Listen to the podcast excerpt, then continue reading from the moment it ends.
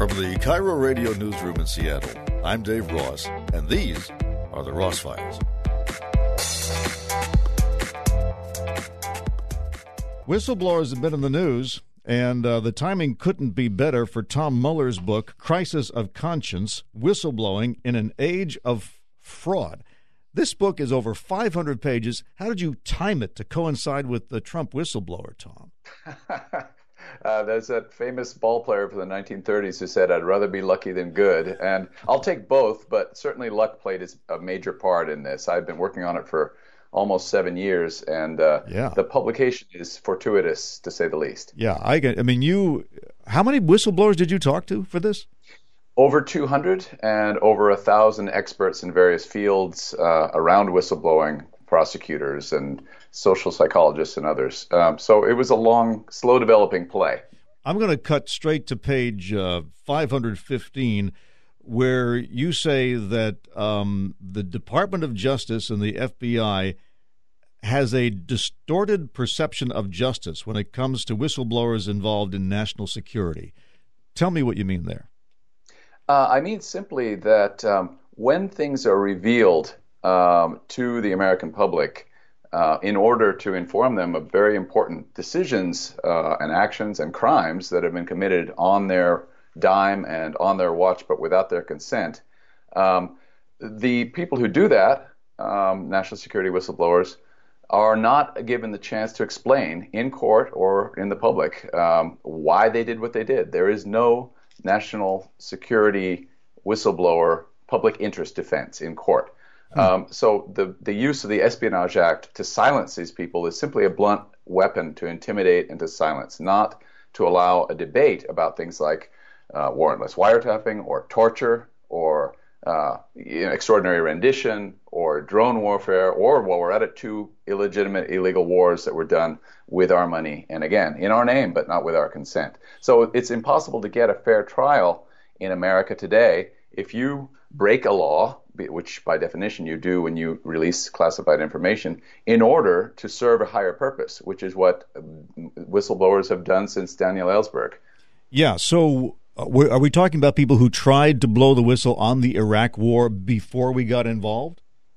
We're talking about a, a, range of different people who did or did not blow the whistle, um, but quite often their whistleblowing was ineffective and wasn't heard properly because they were shut down immediately. Um, one example that comes to mind, and really the cause of Edward Snowden's deciding to go to the press and outside the country, uh, were five whistleblowers uh, in or associated with the, uh, the NSA who revealed not only a massive waste of public funds uh, in the NSA, but a resulting um, breakdown in our national security that, in their professional opinion, and we're talking about 150 years of professional experience in, in Intel, mm-hmm. in their professional opinion, actually facilitated the terror attacks of 9 11. So serious business. Really? They reported these, these five people, Bill Binney, Tom Drake, and others, reported this through channels. They went to the Inspector General of the Department of Defense and made a whistleblower report. And they went through channels, they followed all the procedures. Well, they were handed over to the FBI, who kicked in their doors, who pointed guns at their faces, who subjected them to an extended uh, judicial retaliation. Uh, and and ruined their careers, and their message really got swallowed up in in this witch hunt around them and their personalities. So there are witch hunts, huh? and you're saying that these guys could have alerted the uh, the FBI to 9/11? Um, in their professional opinion, and we're talking about longtime NSA members, the decision to defund ThinThread, which was their surveillance system that would have caught, in their professional opinion, in fact, after the fact, did catch, identify all of the 9 11 attackers, mm-hmm. and to fund this massive, massive river of money called Trailblazer, which was um, General Michael Hayden's, the head of the NSA's baby, um, and his vision for the NSA, but cost uh, over $8 billion and never produced an ounce of useful intel. In their view, that decision actually compromised our ability to catch the 9 11 terrorists. And after the fact, as I said, they used ThinThread, their program, as a test bed to test the data that was coming in. And in their view, again, not mine, in their professional opinion, it caught every single one wow. of the 9 11 attackers. So not only was this a massive waste of funds, but it also compromised our ability to stop terrorists. I never heard a thing about that. Exactly, because they were shut down, they were terrorized, they were they were uh, subjected to a one-way kind of pseudo trial in which they were not allowed even to discuss why they'd done what they'd done. Are they allowed to talk now? They are, and I know I've talked with them all uh, extensively in my book, and I chose to write about their case because it's a perfect example, a, of what can go wrong when you have excessive secrecy and a very one-sided use of the Espionage Act. But two, I think it explains pretty effectively why Edward Snowden and others since have decided not to go through channels. They saw what happened to these long-time career, very conservative, right-wing, short haircut, uh, salute kind of people uh, who followed the protocol. They went through channels and they got crushed and their message got lost. So he said, no, that's not going to happen to me. I have to do another, another way. So we went to the press. Has the NSA gone back to the old system, or are they still with the one that's that you feel is ineffective? It, we're definitely still in in in a situation of complete, almost complete ineffectiveness when it comes to protections for national security whistleblowers. There really aren't any official protections. This particular case with the Ukraine whistleblowers is, I think, an exception that proves the rule. In this particular case, everyone so far that I can see has has pretty much played it straight. I mean, the, this person, really these people, it's a group of whistleblowers that's surfacing slowly, um, went to the um, Intel Community Inspector General and filed in a report. That Inspector General did a, did an investigation to make sure that the report, the whistleblower report, was credible and urgent.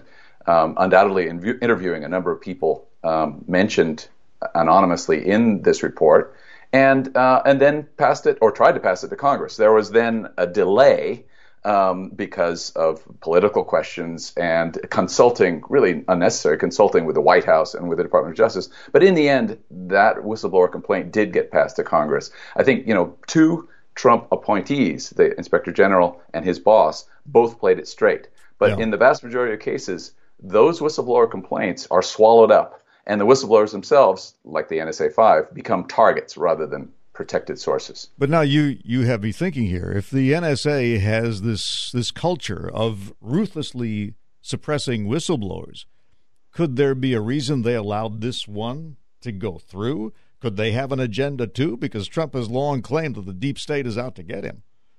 Right. Well, there are two uh, narratives about this kind of whistleblowing, um, and and they're both interesting. I mean, Trump says this is a spy and a traitor, and we should rub them out, uh, and his allies do too. And then there is a, a, school of thought, including a number of people I consulted for my book, who says, you know, these are the spy masters getting their revenge. This is a palace coup, and this whistleblower is is a puppet of mm-hmm. their um, or or a willing participant in their schemes. Both of those narratives completely miss the point that the the identity and the motivations of a whistleblower are, before the law, totally irrelevant. We should not care who these people are, what they had for breakfast, what their sexual orientation is. All we need to know are the facts, ma'am. You know, they have laid out, this person has laid out nine pages of facts. The Congress needs to go through those facts, I, you know, verify or, or, or deny them. If they're wrong, this person needs to be punished. uh, but if they're right, uh, then we need to proceed um, on on assumption that there's been violations of law and, and the Constitution. Who did this and why are really not a question we need to be asking. The uh, president, of course, is insisting on knowing who this whistleblower is. Do you think the system will work and will protect him? Very tricky. Um, the reason that anonymity is promised to someone who comes forward on the condition of anonymity is because, in the vast majority of cases, someone who who does come out in the open um, commits career suicide. They never work again. Uh, so, uh, I, I, I, on the other hand, for this person to testify before Congress, even in an undisclosed site with a garbled voice, is going to be a very tricky, very yeah. tricky act to, to, to, to pull off. And frankly, it is important that they testify. It's very important because the whistleblower complaint that they submitted is really only a kind of a roadmap for investigators to follow up on and get specific people and, and, and question them, get specific documents and subpoena them. So it'll be tough. I'm afraid that in the end, their identity will be known. Now, it may be, Dave, that the uh, that they do get a softer landing um, in their agency than other national security whistleblowers because, as we've said, their message is consonant with the former and current leadership of of the NSA, of the FBI, and, and yeah. of other intelligence um, agencies. They're not whistleblowing on the NSA. They're whistleblowing on the president. That's correct. That's correct, and that's a, that's a there's a big difference there. Um, but you know, it, it, every public servant, including people in the intelligence community, have a right and a duty uh, to call out wrongdoing wherever they see it. Now, many times people turn a blind eye because their boss is doing it and so on. But you know, this is a this is a duty, and and in my experience with interviewing many many whistleblowers in, in national security, you know, a lot of these people really take that duty seriously. They are not political players. They are they're concerned about the integrity of the U.S. Def- yeah. you know national well, that's. Well, well, that's good. But if the organization they work for is corrupt, then that's a problem. So let's forget Trump for a moment. If we're looking at the NSA as it exists today, is it the old uh, pre 9 11 NSA that is uh, ruthlessly suppressing anybody who disagrees with its methods and, and therefore missed a, a huge attack in the United States, or have they learned from that? I think there have been very, very few, if any, meaningful reforms. Uh, the, the current inspector general um, of of the intelligence community is a straight shooter, and there are several people who have spoken out about these problems. But I think structural reforms in an agency which prides itself a on secrecy and b on on, um, uh, uh, uh, frankly having an enormous uh, access to other people's money, to tax money. Those are two of the predictors that in my book I found again and again to to predict whistleblowing activity uh, because they're also predictors of wrongdoing. Uh, when you're not accountable to anybody and you have an enormous pile of cash in front of you, bad things tend to happen. So Edward Snowden, traitor or patriot? Patriot, unquestionably. Really? Unquestionably. Um, as I s- explained, the reason he did what he did was he knew very well that he was consigning himself to perhaps, probably, permanently uh, a life in limbo or in jail. He knew that very well. He saw um, things that we need to know about. We, as American citizens, need to know about very serious things. And he called them out at great risk to himself. Um, he also has not caused, despite all of the talk, um, any harm to anybody. If we, uh, Daniel Ellsberg himself told me, if Edward Snowden had caused harm to a single person with his disclosures, that person's headless corpse would be on the pa- front page of the New York Times tomorrow. And I think that's absolutely true. And in fact, Daniel Ellsberg himself, in the day when he released the Pentagon Papers, yeah. people said he's caused death of soldiers in the field, he's caused immense harm to national security. That was all nonsense. Later, all of those officials have, have recanted and said, no, no, the Pentagon Papers were just history. They didn't do any harm to anybody. But we were telling the Supreme Court that Daniel Ellsberg had compromised national security. This is a standard narrative. So, in, in doing all this research and talking to over 200 whistleblowers, is there anything you can disclose to us that we are being lied to about today? uh, where do I start? yes, um, in every industry that I looked at, and we're talking healthcare, we're talking um, nuclear cleanup and the Department of Energy, we're talking the, obviously the military, um, big pharma, and on and on and on wherever there are major corporations, either contractors or, or multinationals, that dominate the industry, and this is the vast majority of industries in America, they have pretty well captured their regulators. And since we, the Supreme Court has, in all its wisdom, told us that uh, that that money is speech and corporations are people, um, the their outsized power to influence laws and regulations and simply be above the law with legal settlements means that uh, unfortunately we really are sub- subject to a massive amount of wrongdoing. And in my book, uh, it, it, as some as one reviewer said, "Hey, this isn't exactly a feel-good read here." Um, I, I, you know, the, the whistleblowers are impressive. The problems that they are facing gives you the sense that we're winning battles. They win battles, but we're losing the war. Is there besides you? Is there anybody trying to take action to correct this? Yes, there are a number of really, really good organizations very committed. In Seattle, there's Hanford Challenge and, and another a number of, of allies who are fighting to get the word out about Hanford and about all that's going on, the billions of dollars that are being wasted, and the huge environmental dangers that we face. In Washington, Government Accountability Project, Project on Government Oversight, PEER, Crew, and a number of other wonderful nonprofits who are doing the work um, of millions, really, um, on a shoestring. Um, I've spent a lot of time with these people and been extremely impressed by their ability with very few resources, and let me tell you, they need more if we want our republic to survive. Um, to to to do a world of good for whistleblowers, for whistleblower laws, but also just for ethics in general. Um, one of the things I've heard again and again from whistleblowers is, I hate the word whistleblower. I was just doing my job, and I think that's a fair statement. We shouldn't need people, individuals, to step forward and risk everything and often lose everything in order to right wrongs that should be fixed internally. Yeah, and considering the, the downside, if you're not doing it for ethical reasons or, or to save your immortal soul, you, why else would you why else would you do it? Why else would you do it? It's a very bad business model. There are critics of whistleblowers who say, "Oh, yeah, they're just mercenaries. They're going for the cash, the quick, quick cash." Well, I guarantee you, the best way to make money is just to hunker down and get with the program, continue the fraud scheme, and don't question anything. And then you will have a long and happy career, and your stock options will vest in time, and your health care will be taken care of. These people, the whistleblowers, are cut off at the knees the minute they open their mouth. They're not employed at their at their organization anymore. But most sinister of all, they are permanently blackballed in their industry which makes me feel, well, are we as a society okay with industries acting basically like cartels or RICO vehicles uh, to blackball people because they've told the truth? This is a bad sign for me um, about general level of ethics in business. You know, we have employees of some pretty big companies listening to us now here in Seattle, between Amazon, Microsoft, and of course uh, Boeing. What advice would you have for somebody who says, uh, who's been sitting on something that they really feel needs to be disclosed. Is there any advice you can give them? Uh, yes. The first thing is get a lawyer. Uh, and then the second thing is get a good lawyer.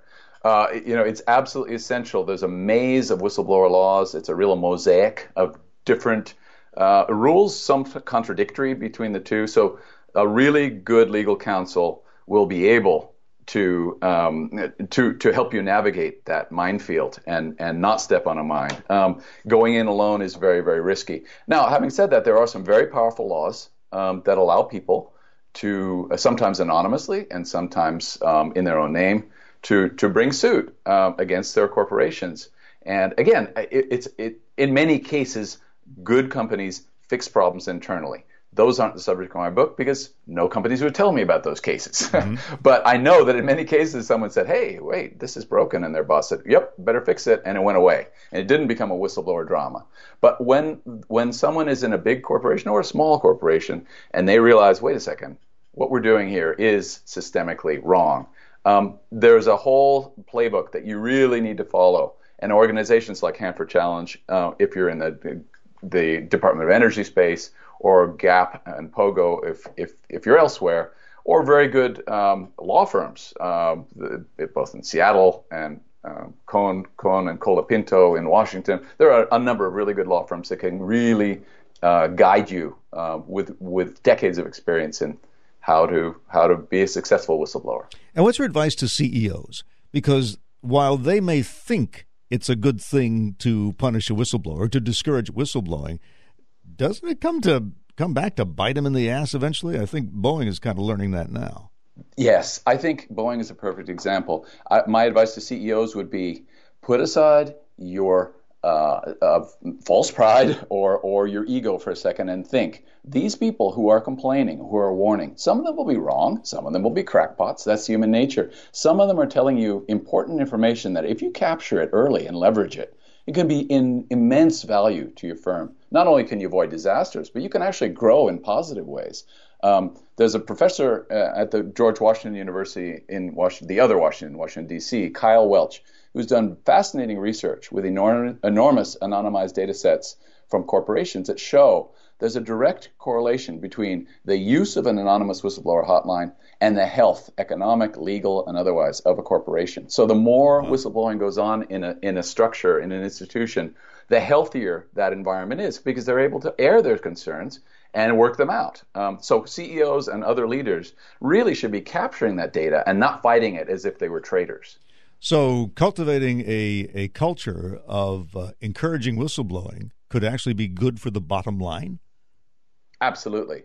100%. And this has been shown time and time again that if you are if you are paying attention to the internal voices um, of your of your concerned uh, and and maybe not go along to get along personalities in your firm, you are taking a big step towards keeping yourself out of trouble and maybe again um, learning valuable lessons for to improve your your business. Of course, you're also saving perhaps billions of dollars in fines and, and the kind of reputational disaster that Boeing is hitting right now. If they had listened to those 12 anonymous whistleblowers who called the anonymous whistle, FAA whistleblower hotline, if those people had been heard early on, um, this whole disaster might not have happened.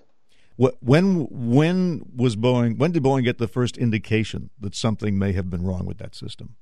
The uh, uh reports that I have heard indicate that in the summer of 2018, um, about a dozen um, employees of Boeing used the FAA anonymous whistleblower hotline to surface concerns about the navigation system that they were building and about the FAA regulators who were uh, not properly trained and were perhaps too cozy with Boeing. Now, um, you'll note that this procedure means they were reporting through channels, here we are again, to the very people who were part of the problem they were reporting. The FAA was probably not particularly incentivized to air their dirty laundry if the part of the concern was that their own regulators were not properly trained. So it was a it was a whistleblower channel that was not surfaced um, to the level that it needed to be. No one, as I know, as far as I know, went public and called or, or spoke with the board of Boeing or called the New York Times or called the FBI. Uh, if they'd done so, you know, right now we'd probably celebrate them as heroes, but within their industry, uh, time and time again, I've seen it within their industry, and certainly at Boeing, they would have been treated as traitors, and almost certainly their careers would have been over. And, and they they came forward before the crashes. Oh yes, months before. Uh, and what what exactly did they warn about? They warned um, that the um, software, the flight control system that they were working on, had serious flaws, um, technical flaws that, in certain specific instances could cause a crash. Uh, and they also warned that the FAA regulators, who were supposedly riding herd on the, the process of creating this uh, navigation system, were not properly trained, um, and therefore were not able to call to recognize the dangers until after they became deadly. Tom Mueller, the author of Crisis of Conscience Whistleblowing in an Age of Fraud. Tom, thank you very much. Thank you, Dave. Remember that when there's a longer version of the interviews on Seattle's Morning News, you can usually find it right here in the original form, unconstrained by the limitations of a live broadcast. And you can subscribe so that when someone says, Did you hear what was on Seattle's Morning News? you can say, Not only that, I heard the part that wasn't on Seattle's Morning News. So, my advice is to subscribe. And then when we talk to an author, a politician, an entrepreneur, an artist, a scientist, a teacher, a journalist, a celebrity, you'll hear every word. I'm Dave Ross. Thanks for tuning in.